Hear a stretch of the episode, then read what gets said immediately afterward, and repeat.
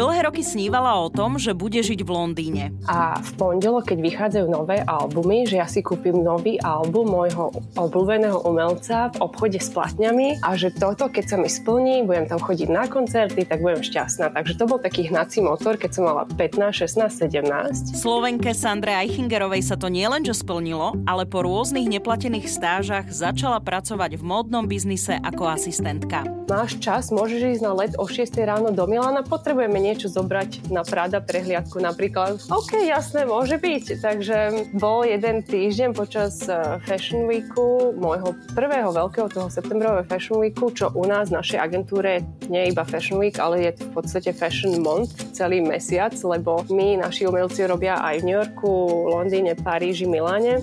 Vypracovala sa tak, že posledných 8 rokov pracuje pre agentúru, ktorá manažuje umelcov v oblasti módy. Taktiež robíme pre make-up artistku Val Garland, ktorú môžete poznať zo show na Netflixe Glow Up, čo je taká súťaž, kde hľadajú nového nádejného make-up artistu. Robíme s ďalšími napríklad make-up artistkami, ktoré robia make-upy. Napríklad Lisa Eldridge robí pre Dua Lipu, alebo Laura Dominic robí pre Harry Stylesa. Predstavujem vám manažérku pre digitálne služby, ktorá pracuje práve v tejto agentúre, Sandru Eichingerovú. Ja som Oli Čupinková a počúvate podcast Slováci v zahraničí.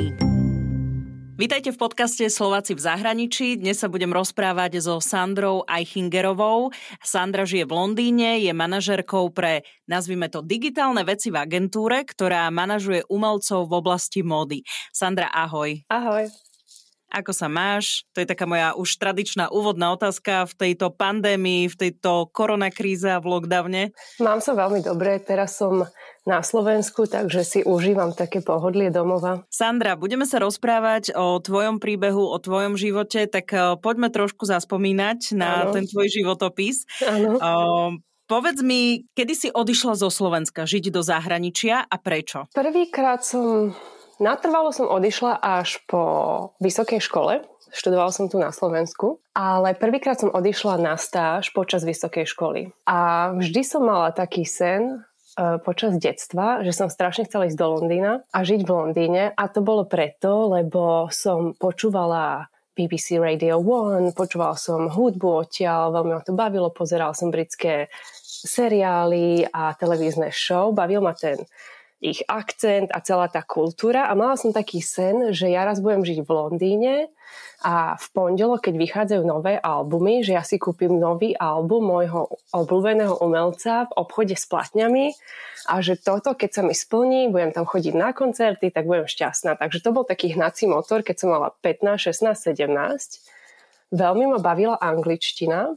Chodila som aj súkromne na angličtinu e, do jazykovej školy a učila nás tam jedna skvelá baba, ktorá žila niekoľko rokov v Londýne, poušťala nám nahrávky s tými akcentami rôznymi britskými, aby sme sa v tom vedeli zorientovať. Chodila som na rôzne kurzy a certifikáty a takto som sa proste chcela vždy dostať do Anglicka, do Londýna. No a potom som mala možnosť ísť na stáž do jednej firmy, lenže tí mi povedali, že OK, radi by sme ťa zobrali, ale máme voľno iba v Paríži. Môže byť? A ja, že no tak dobre, je to platená stáž. Prečo nie? Robota bude v angličtine, bolo to v marketingu, v tej oblasti, čo som študovala. Takže takto som jeden rok, jedno leto skončila v Paríži a to bolo prvýkrát, čo som robila v zahraničí. A ako som možno povedala, možno ešte nie, uh, bolo to počas um, vysokej školy, študovala som marketingovú komunikáciu a reklamu. Bolo to jedno z mojich najlepších liet, to leto v Paríži, ne, nevedela som ani slovo po francúzsky, keď som tam išla, ale robota bola v angličtine, boli tam ľudia z celého sveta a neskutočne som si to užila. No ale keď som sa potom vrátila, tak som zase teda chcela, že OK, ten Londýn mi pred rokom nevyšiel, tak tento rok to už musím, tak som si hľadala v Londýne nejakú stáž. A keďže ma vždy bavila móda a fotografia a vždy som tak ťahla k takému umeleckému svetu, časopisy ma veľmi bavili, našla som si jednu stáž u jednej modnej návrhárky, ktorú som predtým ani nepoznala a volala sa Marika Transu a oni hľadali stážistu na marketingové oddelenie a tam ma zobrali s, s tým, respektíve, že no musíte prísť do Londýna na pohovor. Takže som tam proste sa vydala, že idem, idem tam a musí to výjsť. A to vyšlo a to bola moja prvá stáž v podstate v tejto oblasti, ktorej vďačím za všetko, kam som sa potom neskôr prepracovala. Ty si tak veľmi pekne opísala to, o čom si snívala. Áno. A asi vieš, čo sa teraz opýtam. Aká bola realita? Realita bola zo začiatku iná, ale neskôr sa mi potom aj tie sny splnili. Nezabudnem na ten deň, keď som sedela v malej izbe, nevedela som ani, akí tí spolubývajúci budú v tom mojom byte.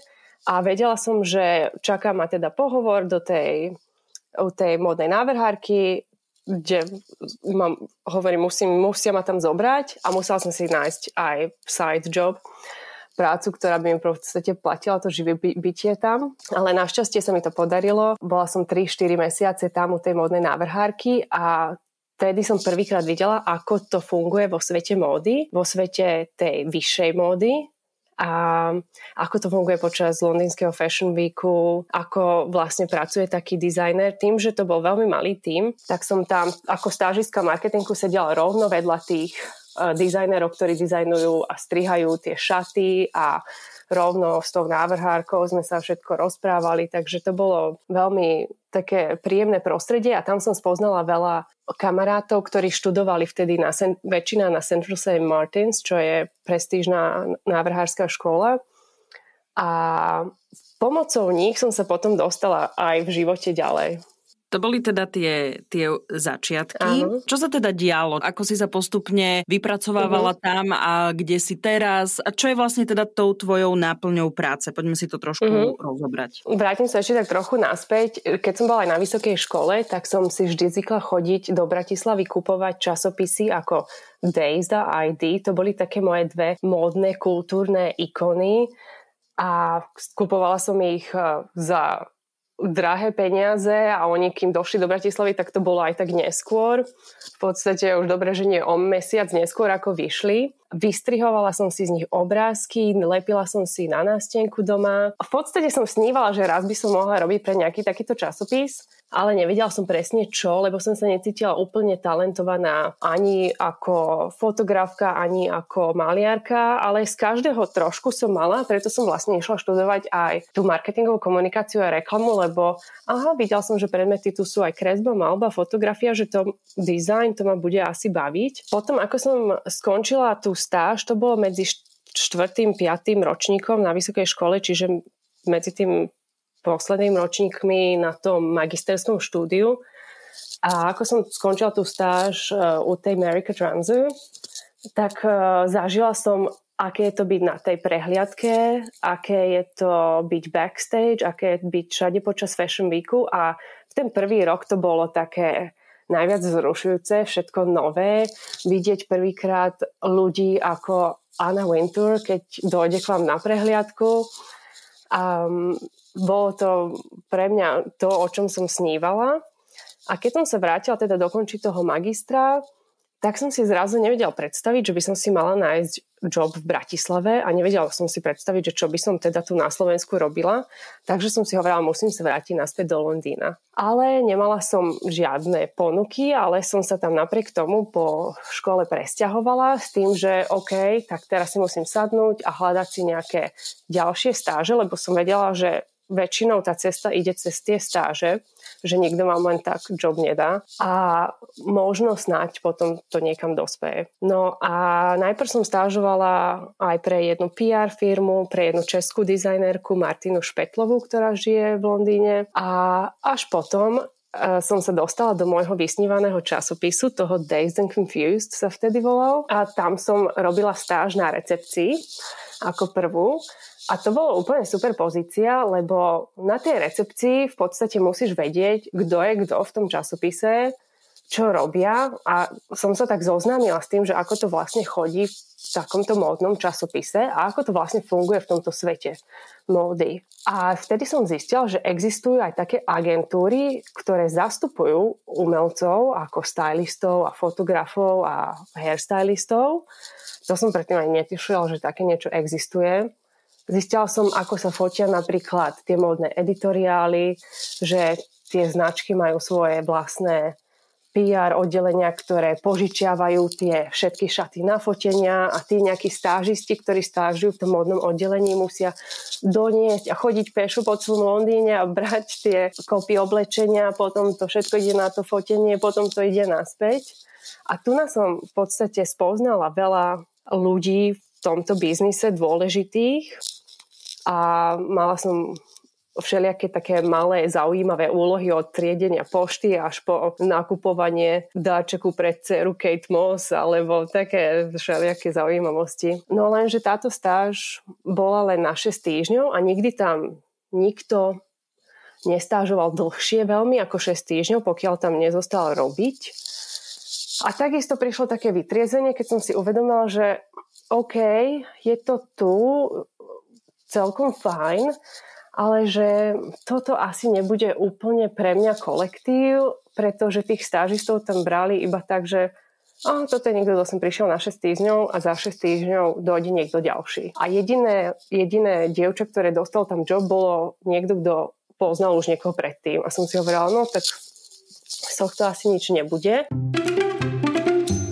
Ale nakoniec sa mi podarilo vybaviť si ešte ďalšiu stáž, na, a to na oddelení sociálnych médií a webu. A vtedy som stážovala s, s, tou, s tou editorkou tých sociálnych médií alebo manažérkou sociálnych médií, takže som mohla znovu trošku viacej do toho vidieť, ako sa to skutočne robí. Začala som byť veľmi aktívna aj v tom, keďže ma bavila fotografia a mladí fotografi, tak som začala písať, oslovila som ich, či by som nemohla robiť rozhovory s fotografmi pre ich web stránku, lebo oni mali aj takú sekciu, kde takých nádejných fotografov um, predstavovali.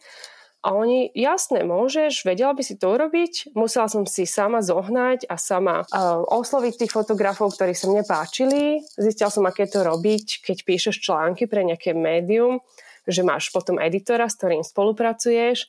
A mne to prišlo také neuveriteľné, že ja ako Slovenka píšem v angličtine rozhovory, ktoré potom sú uverejňované na stránke. Bolo to, bolo to super skúsenosť. No. Wow. Znie to, znie to úplne krásne a je to fakt, že taký ten ukážkový e, podľa mňa príbeh, keď niekto sníva o nejakom dream jobe. Áno. A je to taký akože doslova, je to taká doslova vydretá tá pozícia, alebo respektíve všetky tie ďalšie veci, ktoré sa s tým nabaľovali. Áno, áno.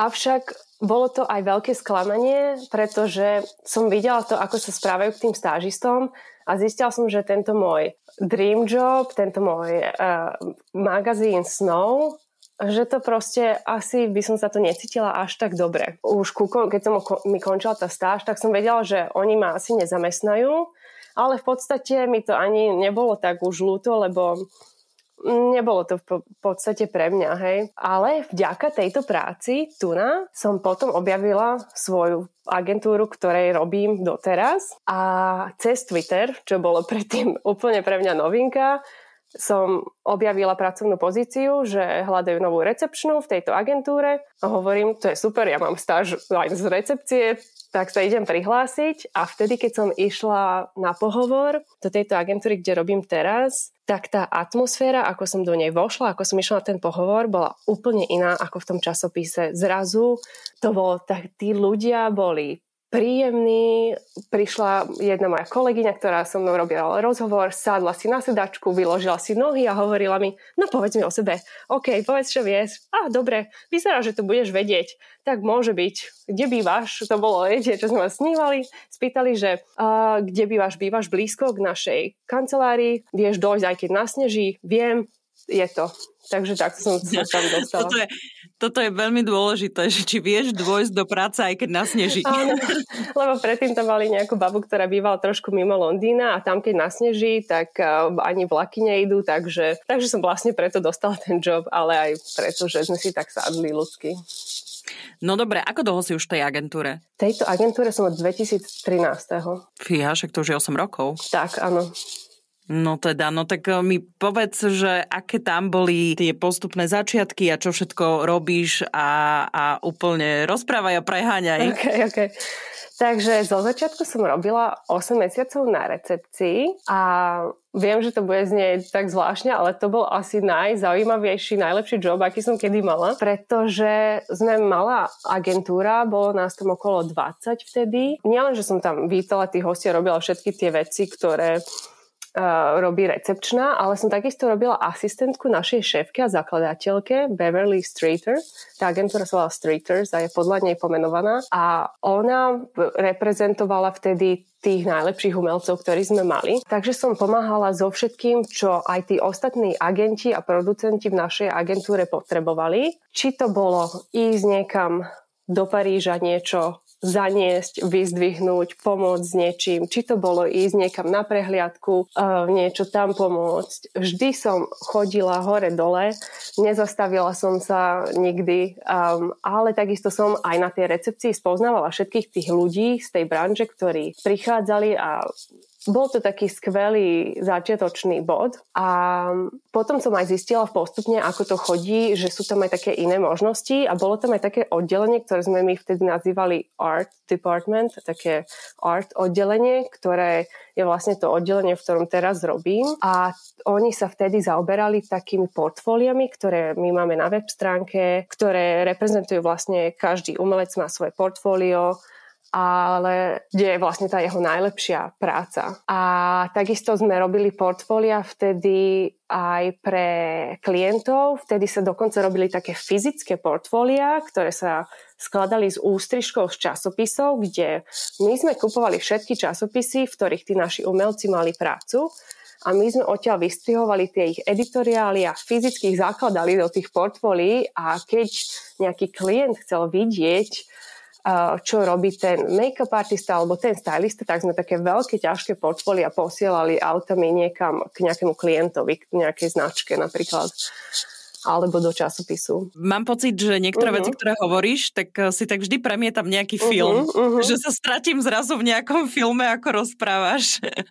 že, že bože, že presne na tých recepciách, že uh-huh. vždy, keď niekto príde alebo a, a ty to komunikuješ a tak. A pritom aj napríklad, akože ešte trošku odbočím, uh-huh. že tá tá práca tej recepčnej, to je, taká kategória práce, že veľa ľudí skôr to tak akože považuje za takú ako keby menej cennú alebo podradnejšiu prácu, ano. že idem na, na recepciu ano. alebo idem robiť operku alebo ja neviem čo.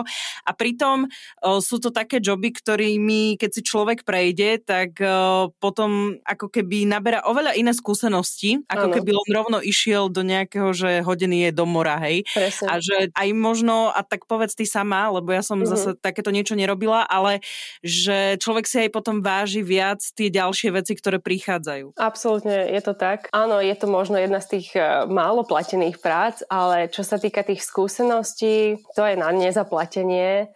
A na tej recepcii si vás aj veľa ľudí všimne a všimne si, že ak, aký ste šikovní, či máte talent oko aj na niečo iné, či viete vybaviť veci, lebo ja som predtým vôbec nič nevedela o tomto svete, ale veľmi rýchlo som sa učila a prišlo mi všetko také zaujímavé a nakoniec zistili, že som aj zodpovedná osoba a potom, keď zrazu o 10. večer mi volal kolega, môžeš ísť zajtra ráno do Milána?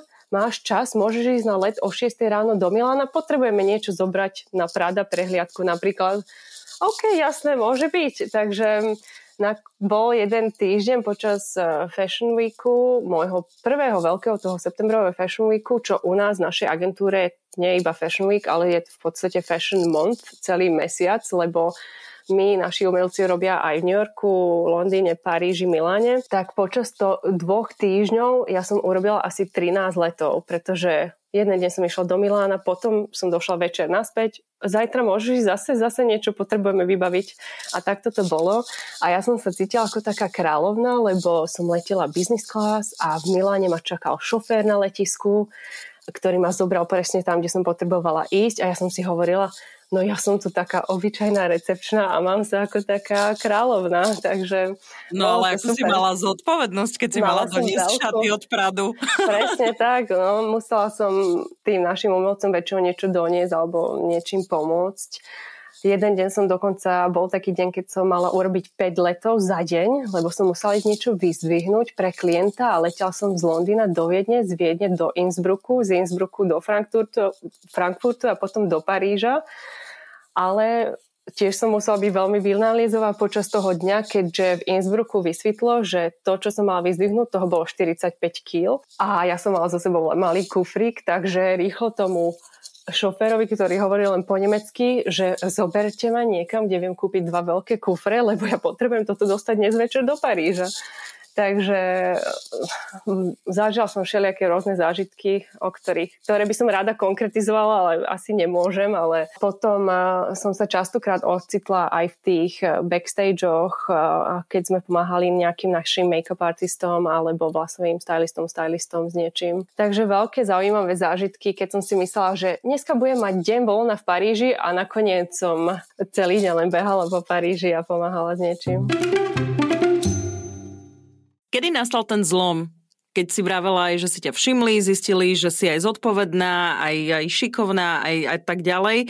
Ako sa to postupne potom menilo? Ja som asi aj prejavovala sama, že by ma bavilo robiť aj niečo iné. Keď som zistila, čo robia agenti, ktorí vlastne predávajú tých našich umelcov a musia byť dobrí biznismeni, musia poznať veľa ľudí, tak som zistila, že to asi nie je pre mňa, ale skôr taká umelecká stránka, čo robili moje kolegyne v tom art oddelení a tom oddelení, kde sa s tými portfóliami zaoberali, tak som aj hovorila tým mojim kolegyňam, keď potrebujú s niečím pomôcť, či ja som tu a tak mi aj dávali pomôcť a ja som zistila, že mám aj dobrú pamäť na mená a že mám aj také celkom dobré oko a oni si to všimli. A potom mi v podstate oni ponúkli po tých 8 mesiacoch na recepcii, či by som neprijala pozíciu u nich v tom oddelení, na tom art. A tam som potom prišla a takto som sa v podstate dostala k tej mojej terajšej práci. A vtedy som začala robiť takú tú každodennú prácu, ktorú v nejakom zmysle robím aj doteraz, kde my vlastne máme za úlohu získať všetky tie materiály, ktoré tí naši umelci, na ktorých oni robili, Čiže či už sú to fotenia, editoriály pre časopisy, či sú to kampane, prehliadky, alebo rôzne iné spolupráce, ktoré robia s celebritami, tak ja všetky tieto veci musím dostať teraz v digitálnej forme, predtým no, aj vo fyzickej forme a ja potom z nich vyskladávam tie portfólia, ktoré my posielame či už na mieru nejakej značke, keď nás osloví, alebo všeobecno, vo všeobecnosti je to na ich web stránke a tak a potom sa neskôr k tomu pridali aj tie sociálne médiá, ktoré spravujeme. A myslím si, že keď som robila túto asistentku na tej prvej pozícii, tak vtedy si všimli, že mi, že mi to celkom ide, že naozaj mám to oko.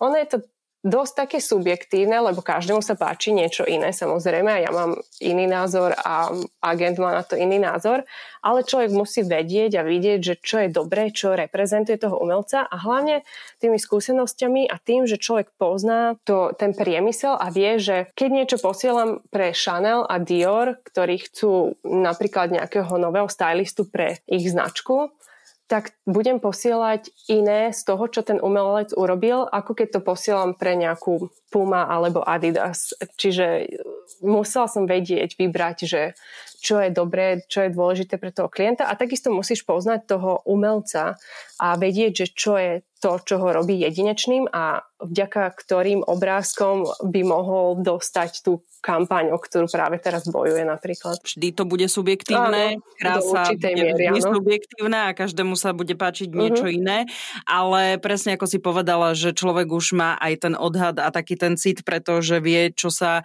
komu hodí, alebo to by sa hodil na túto prácu lepšie a podobne. Veď to je asi, to je asi čaro týchto agentov a, a manažerov a podobne. Áno, áno. A fakt ja robím pre jednu z takých top agentúr v tomto biznise, kde my robíme prehliadky pre, a fotenia a spolupráce pre značky ako od Burberry, Dior, Versace, Miu Miu, Prada, Louis Vuitton, všetky, všetky veľké mená, ktoré si vieš spomenúť a, a robíme pre tie najprestížnejšie časopisy a s modelkami a tak ďalej. Ale aby som sa vrátila k tomu, ty si sa ma pýtal, že kedy som si tak uvedomila možno, že, možno, že aj také, také uvedomenie toho, že som taký jeden kruh pre mňa uzatvoril, bolo, keď my sme raz sedeli na pive, lebo čo si veľmi vážim na mojej práci je, že máme veľmi dobrý kolektív a že ma hneď tak zobrali medzi seba, čo niekde inde predtým som to tak nebolo a vôbec som nikdy nemala taký pocit, že by bola nejaká nevýhoda, že som zo Slovenska, alebo čo, to som v živote také nezažila. Áno, je to aj tým, že moja angličtina vždy bola dobrá a sa aj zlepšovala potom, ale veľmi tak držíme spolu ako jeden tým a takže sme veľa chodili po práci na nejaké pivo, ako sa v Anglicku chodí do pubu, do pubu a ja robím v Shoreditchi, kde sídlia aj takéto magazíny a jeden z tých magazínov, ktoré som si zvykla kúpovať, keď som bola na výške ID, tak e, je len pár metrov od nás. A keď sme si raz tak sadli na pivo s tými šéf-redaktorkami a módnymi redaktorkami z ID magazínu, tak som si povedala, veď toto bol môj sen kedy, že ja som chcela nejako robiť v tomto časopise alebo v tomto svete, len som nevedela presne ako.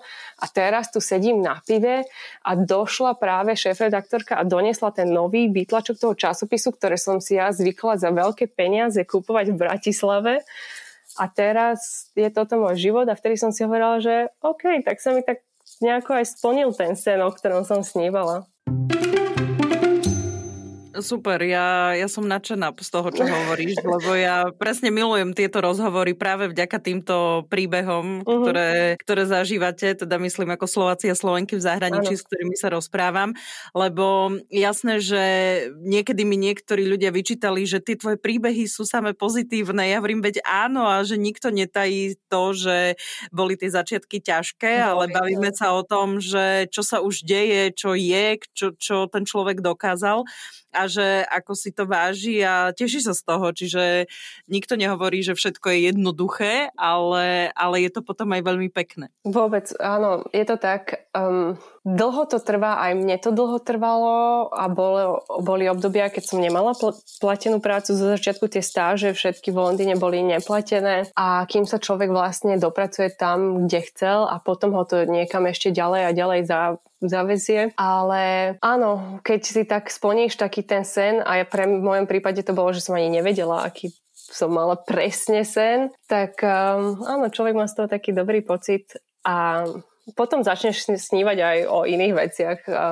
Ja som vždy chcela zažiť ten ruch Londýna a chodiť na tie výstavy a koncerty a na fashion weeky. To sa mi podarilo a potom teraz sme už tak, že keď sa ma moja kolegyňa spýta, o, chcete ísť niekto na túto a túto party po tejto prehliadke, tak my už povieme, nie, nie, ďakujem, ja už chcem ísť z roboty domov, takže, takže sa to potom aj tak otočí a takisto aj vekom, keď je človek mladý, tak chce ísť na každú party a je to zrušujúce a potom už neskôr, no ja už radšej idem domov. Ešte mi napadlo, keď uh-huh. si aj teraz si to hovorila, uh-huh. že, že tie stáže boli neplatené a tak, ano. tak to je podľa mňa vec, ktorá každého potom zaujíma, že z čoho si žila? Mala som um, side job, uh, robila som uh, v Zare, tam som robila predavačku napríklad, um, takže a potom, keď už som mala normálny job, tak uh, už som žila uh-huh. z toho, ale každý musí mať uh, nejaký iný, z ktorého si potom vie zaplatiť to živobytie tam a v Londýn je teda ako jedno z najdrahších miest na svete na žitie, takže hm, bolo to náročné. Teraz eh, pracuješ, eh, spravuješ tie digitálne veci, ano. sociálne siete eh, tej vašej agentúry. Áno, volá sa Straighters a je pomenovaná podľa našej zakladateľky Beverly Streeter, ktorá ju v roku 1988 založila. Čiže je to jedna z najstarších takýchto agentúr na svete. A áno, správujeme tie portfólia našich umelcov v našom týme, správujeme všetky veci, ktoré máme na web stránke a správujeme sociálne médiá, no hlavne Instagram v tejto dobe, kde čím ďalej, tým väčšia zodpovednosť, pretože máme okolo 200 tisíc sledovateľov na Instagrame, čiže človek si uvedomuje aj tú váhu. Ja si pamätám, keď sme začínali s tým Instagramom a sme hovorili, bože, čo tam budeme dávať, ja neviem. A odtedy sa to už úplne zmenilo. A je to taká aj špecifická práca v tom, že v takéto agentúre si človek veľmi nevie urobiť nejaký plán, že tá, ja si takto naplánujem tieto sociálne médiá, ako keď človek má nejakú značku a chce nejaký produkt promovať alebo niečo, ale my v podstate ideme podľa toho, čo sa práve deje čo vyjde. Aha, teraz vyšiel tento, táto obálka Vogue a toto fotenie, tak to dáme na náš Instagram. Teraz sú Fashion Weeky, teraz to. Takže ja v podstate neviem, čo ma čaká v práci nikdy, dopredu, občas. A vždy, každý deň je niečo nové a s tými našimi agentami a klientami každý deň prináša niečo nové, spolupracujeme. Venujem sa aj tým portfóliam a tej web stránke našej a robíme v podstate hociaké také prezentácie pri tých našich uh, umelcov. Čiže keď napríklad nejaký umelec spolupracuje s nejakou návrhárkou, napríklad Stella McCartney a náš hairstylista ide spolupracovať na najbližšej kolekcii, tak oni majú so Stellou nejaký rozhovor o tom, o čom to asi bude a on si napríklad prichystá pre ňu nejaký moodboard, nejaké prezentácie a my pomáhame niektorým týmto našim umelcom aj s takýmito prezentáciami. Potom robíme prezentácie pre značky, keď oni hľadajú niekoho nového do kampane, a čiže robím veľa aj takých digitálnych portfólií, ktoré potom posielame ďalej. S tými všetkými módnymi návrhármi, návrhárkami uh-huh. a ľuďmi z tejto celej branže sa teda bežne stretávaš? Áno, alebo respektíve nie so samotnými návrhármi, ale s ľuďmi z ich tímov. Takže s tými týmami uh, z týchto časopisov a s týmito týmami týchto návrhárov sa stretávam ale hlavne, a teda stretávam, digitálne stretávam. Niekedy aj v osobnostnom živote, ale hlavne cez e-maily a cez telefonáty. Poďme sa porozprávať ešte aj o tom, že s kým si možno nejakým takým známym spolupracovala. Tak zastupujeme viacero takých umelcov, ktorí tým, ktorí sa v tomto biznise nejako orientujú, budú tie mená niečo hovoriť. Zastupujeme jednu z najväčších make-up artistiek na svete, Pat McGrath, ktorá stála za mnoho ikonickými kampaňami, lookmi z prehliadok. Robí doteraz pre značky ako Valentino a Dolce Gabbana, mnoho Miu Miu Prada, mnoho, mnoho ďalších. Taktiež robíme pre make-up artistku Val Garland, ktorú môžete poznať zo show na Netflixe Glow Up, čo je taká súťaž, kde hľadajú nového nádejného make-up artistu. Robíme s ďalšími napríklad make-up artistkami, ktoré robia make-upy. Napríklad Lisa Eldridge robí pre Dua Lipu, alebo Laura Dominic robí pre Harry Stylesa s Lady Gaga. Robíme pre stylistov, ktorí robia stylistov pre najväčšie značky ako pre Versace a pre Dior a mnoho takých ďalších ľudí, ktoré mená možno nebudú hovoriť, ale robia ambasádorov, kreatívnych ambasádorov pre značky ako Burberry Beauty a Saint Laurent alebo Fendi, Byredo, rôzne, rôzne. A keď je napríklad aj taká tá show, čo si hovorila, tak uh, ty sa tam nejako na tom aj zúčastňuješ, alebo čisto napríklad, že pomáhaš s nejakým portfóliom alebo práve tou prezentáciou tých uh, make-up artistov? Áno, väčšinou pomáham takouto prezentáciou, vtedy keď napríklad uh, ten uh, umelec musí niečo pre tú prehliadku, pre toho dizajnéra pripraviť. A niektorí to robia sami, ale niektorí prídu k nám a spolu spoločne robíme rôzne moodboardy, uh, robíme Mm, rôzne také ich portfólia, to, čo oni navrhujú pre toho dizajnéra, pre tú prehliadku alebo pre nejakú kampaň. Niekedy pomáhame aj tak fyzicky, aj ako ľudsky pomáhame a je v tom veľa, veľa logistiky, ktorí zase hlavne naši producenti na tom robia a my zase im pomáhame veci, ktoré oni potrebujú. Čiže je to taká veľká tímová spolupráca. Ako je to teraz? Aj ty si hovorila, že uh-huh. si mhm. na Slovensku. Uh-huh. Fungujú tieto fotenia a, alebo nejaké ďalšie spolupráce aj počas pandémie? Fungujú, teraz už áno, ale musím povedať, že keď prišla v polovici marca táto pandémia, tak sa to úplne zastavilo.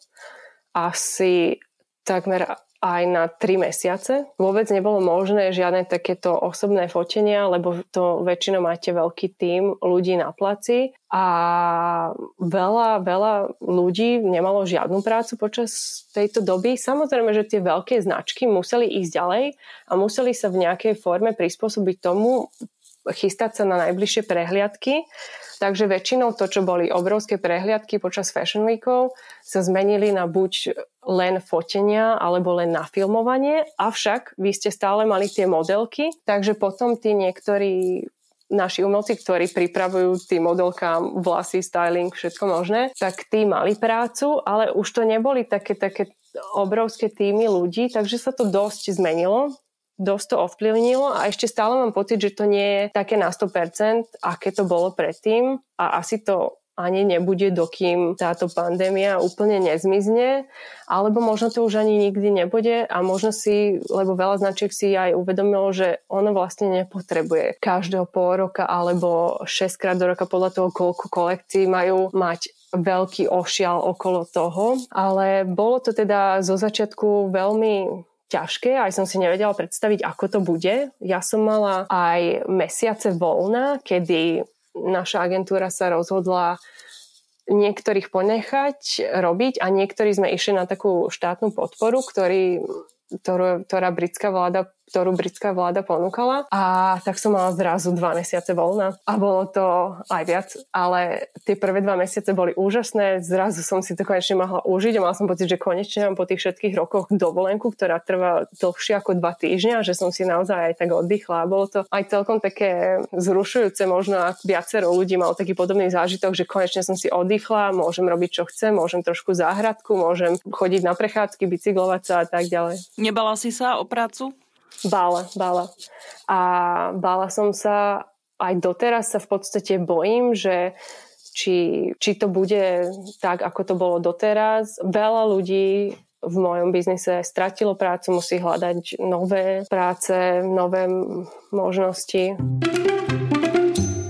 Je to aj tak, že napríklad aj ty, keď sleduješ ten Instagram uh-huh. a mhm. jasné, že na tom Instagrame máme veľmi veľa inšpirácie, nielen čo sa týka uh, nejakých e, šiat alebo teda modných návrhov a podobne, ale práve aj tá práca tých rôznych stylistov, či už ide o make-up alebo potom aj o, o vlasy a podobne, tak uh, či sa aj tak akože aj hľadaš nejaké nové inšpirácie pre vašu agentúru alebo pre konkrétne značky, alebo povieš, že pozrite sa, toto som videla, takýto sú tu, poďme skúsiť osloviť aj takýchto na spoluprácu? Áno, je to aj u nás tak, že si veľmi všímame také mladé talenty. Častokrát taký make-up artista, ktorý robí ten hlavný, ktorý je ten hlavný make-up artista pre nejakú značku alebo prehliadku, má celý tým asistentov, ktorí mu pomáhajú. A my si všímame aj u tých asistentov, ktorý z nich je taký talentovaný, ktorý je ten the next big thing, ktorý je ten ďalší veľký talent, pretože sa snažíme podchytiť aj v našej agentúre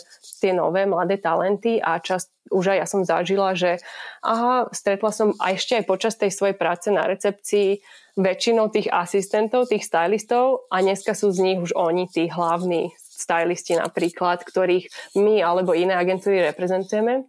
Čiže všímam si aj to, ale veľmi sa snažím mať oddelený svoj osobný život od toho pracovného, pretože ja trávim veľa času v tej práci na Instagrame a sledujem všetko, čo sa týka tých našich umelcov a módy. A potom, keď už idem ja domov a chcem sa pozrieť na ten svoj Instagram, tak tam už pozerám úplne iné veci a aj tým, že spravujem ten náš Instagram, kde máme veľa followerov a všetko sa toho týka, tak ja mám len taký svoj súkromný profil, ktorý, kde mám úplne málo followerov a svo, sledujem si veci, ktoré zaujímajú už mňa len ako príroda a kone a také psy a také veci len mojich kamarátov. Takže pre mňa to prešlo do takého, že vôbec netužím po seba nejako zviditeľňovať na Instagrame, ale práve taký pravý opak, mám toho dosť v práci a mám toho dosť takého exhibicionizmu, čo vidím na Instagrame, lebo tak každý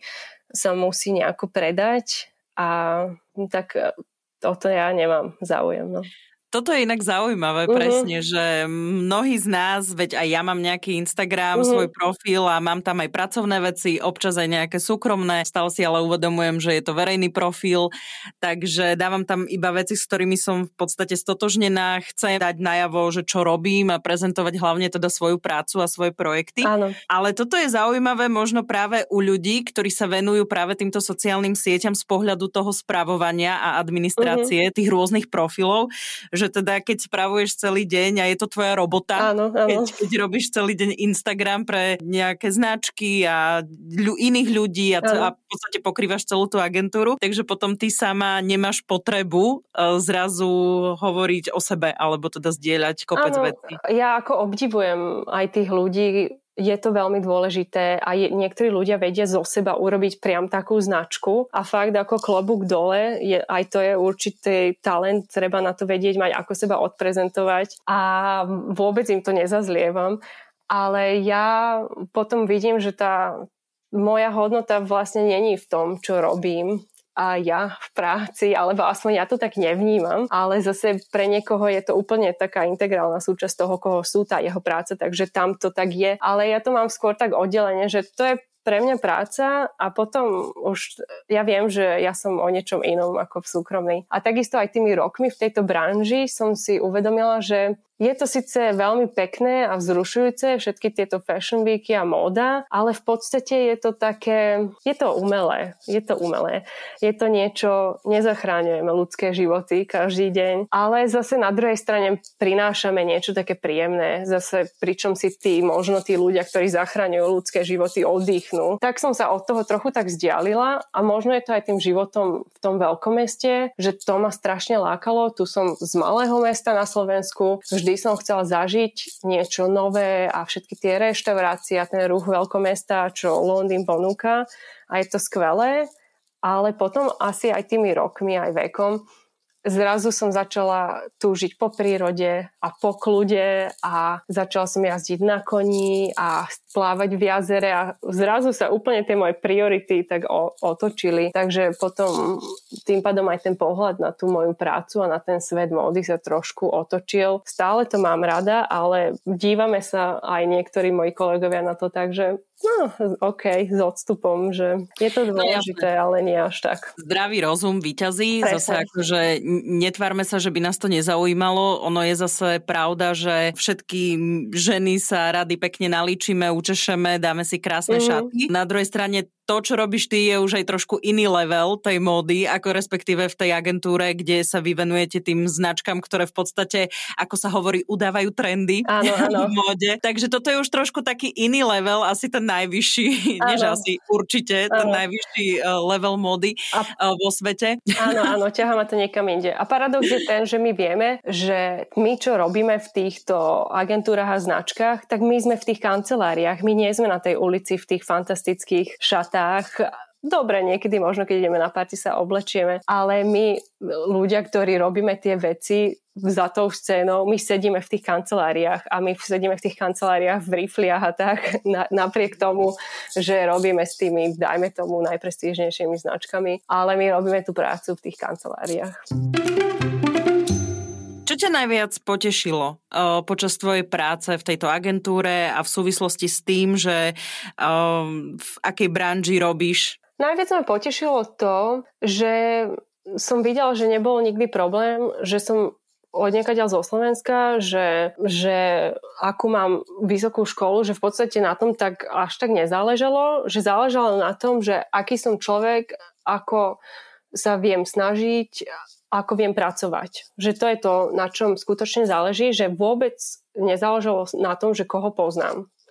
Čo vidím taký možno takú paralelu medzi Slovenskom a tým svetom tam, lebo ja som tam nepoznala nikoho. Som tam išla úplne sama a nepoznala som nikoho a že, že sa dá všetká práca robiť pozitívne a s dobrou náladou a že by ťa to malo baviť. A že aj taký všeobecne prístup ľudí v, v rôznych odvetviach, či už je to niekde u lekára alebo v reštaurácii, že sa to dá robiť lepšie, ako to máme napríklad doma, že sa to dá robiť milo a pozitívne a s úsmevom a že dobrá práca proste ťa odmenuje. Sandra, to si tak krásne ukončila tento náš rozhovor. Ja ti ďakujem veľmi pekne za tvoj čas. Držím palce. Ďakujem aj ja. nech, nech ťa práca stále baví. Ďakujem. A, a to je všetko. Ďakujem, ďakujem, ďakujem. Som Oli Čupinková, ďakujem, že ste nás počúvali. Ak poznáte úspešných Slovákov a Slovenky, ktorí uspeli vo svete a doma ich nepoznáme, napíšte mi o nich na Slováci v zahraničí zavináč Express.sk.